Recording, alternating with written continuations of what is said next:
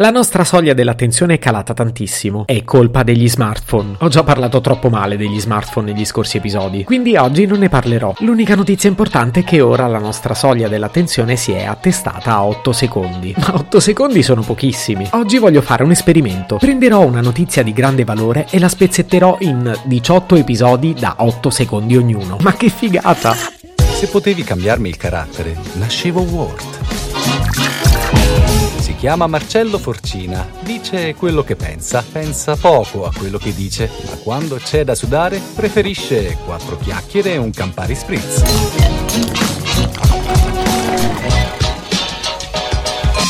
E questo esperimento chiaramente va fatto con una notizia di rilevanza nazionale. Amadeus ha ufficializzato che a Sanremo la quarta co-conduttrice sarà Barbara Palombelli. Sono già passati 8 secondi? Ma davvero la vostra attenzione dura così poco? Ho seriamente il dubbio che non riuscirò a dire proprio nulla in questo episodio. Evviva! Ricominciamo. Barbara Palombelli a Sanremo. Ma chi è? Giornalista, presentatrice Mediaset e moglie di Rutelli. E attualmente è in tv con tre programmi. Che fatica. La notizia della Palombelli a Sanremo ha sollevato un sacco di polemiche. Non è la prima giornalista a condurlo. È evidente che vi sta sulle balle per altro. Rispetto alla Palombelli a Sanremo, Amadeus ha dichiarato che voleva una presenza fissa e quotidiana nella vita degli italiani, quindi o lei o il Covid. E la Palombelli quando l'ha saputo ha toccato il cielo con un dito e durante le dichiarazioni alla stampa ha ringraziato Mediaset per averle concesso questa grande opportunità. Me lo immagino il dialogo tra Amadeus e i vertici Mediaset. Vorrei una vostra conduttrice per Sanremo. Guarda che la De Filippi te costa un bel po'. No, no, vorrei Barbara. La D'Urso, scordatela. Barbara Palombelli. Tua, offriamo noi. Francamente inizia a girarmi la testa. Comunque i sostenitori della polemica rilevano che in Rai ci sono molte giornaliste forse più meritevoli di lei. Per la scomparsa di Bugo la Sciarelli era perfetta. Nel frattempo è partito il Toto vestito. Valentino? Gucci? Armani? Moschino? Stella McCartney? Se vi interessa io indosserò un pigiama di intimissimi. Anzi, proprio rispetto al look si è detto di lei che è particolarmente adatta a Sanremo perché non lo sbaglia mai e cambia abbigliamento a seconda dei programmi che conduce. Avanguardia pura. Che poi, se fossi in lei, la butterei in caciara fin dall'inizio scegliendo, che ne so, Zara oppure H&M. La guerra è persa in partenza se va a scontrarsi contro un mostro sacro come Naomi Campbell. Sì, ho intenzione di portarla avanti fino alla fine. E lo sapete che mi piace sperimentare. Amadeus può portare a Sanremo chi vuole e io non posso fare questo giochetto?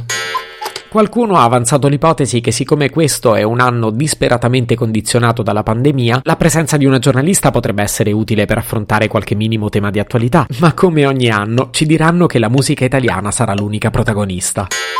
Comunque il problema non è per quanto tempo parli di una cosa, il punto è che se la cosa è interessante la ascolti volentieri, altrimenti no. Questo esperimento è inutile. E poi ho barato, perché alcune volte mi sono dilungato fino a 10 secondi, altre volte mi sono fermato a 7. Se non vi sta bene mi metto a parlare della relatività del tempo.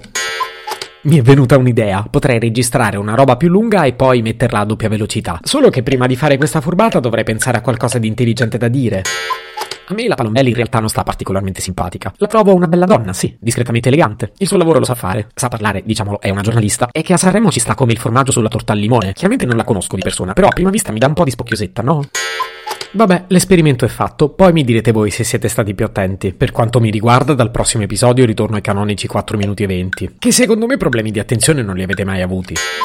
E invece no, non saranno 4 minuti e 20 perché mi sono dimenticato che da oggi c'è un dopo sigla che fa durare l'episodio una ventina di secondi di più. Mi raccomando, ascoltatelo tutto perché, a parte che ne sono orgogliosissimo, vi darà anche una serie di informazioni molto utili che vi invito a seguire. Ho cambiato anche questo, non posso cambiare nient'altro. Se potevi cambiarmi il carattere, nascevo Ward.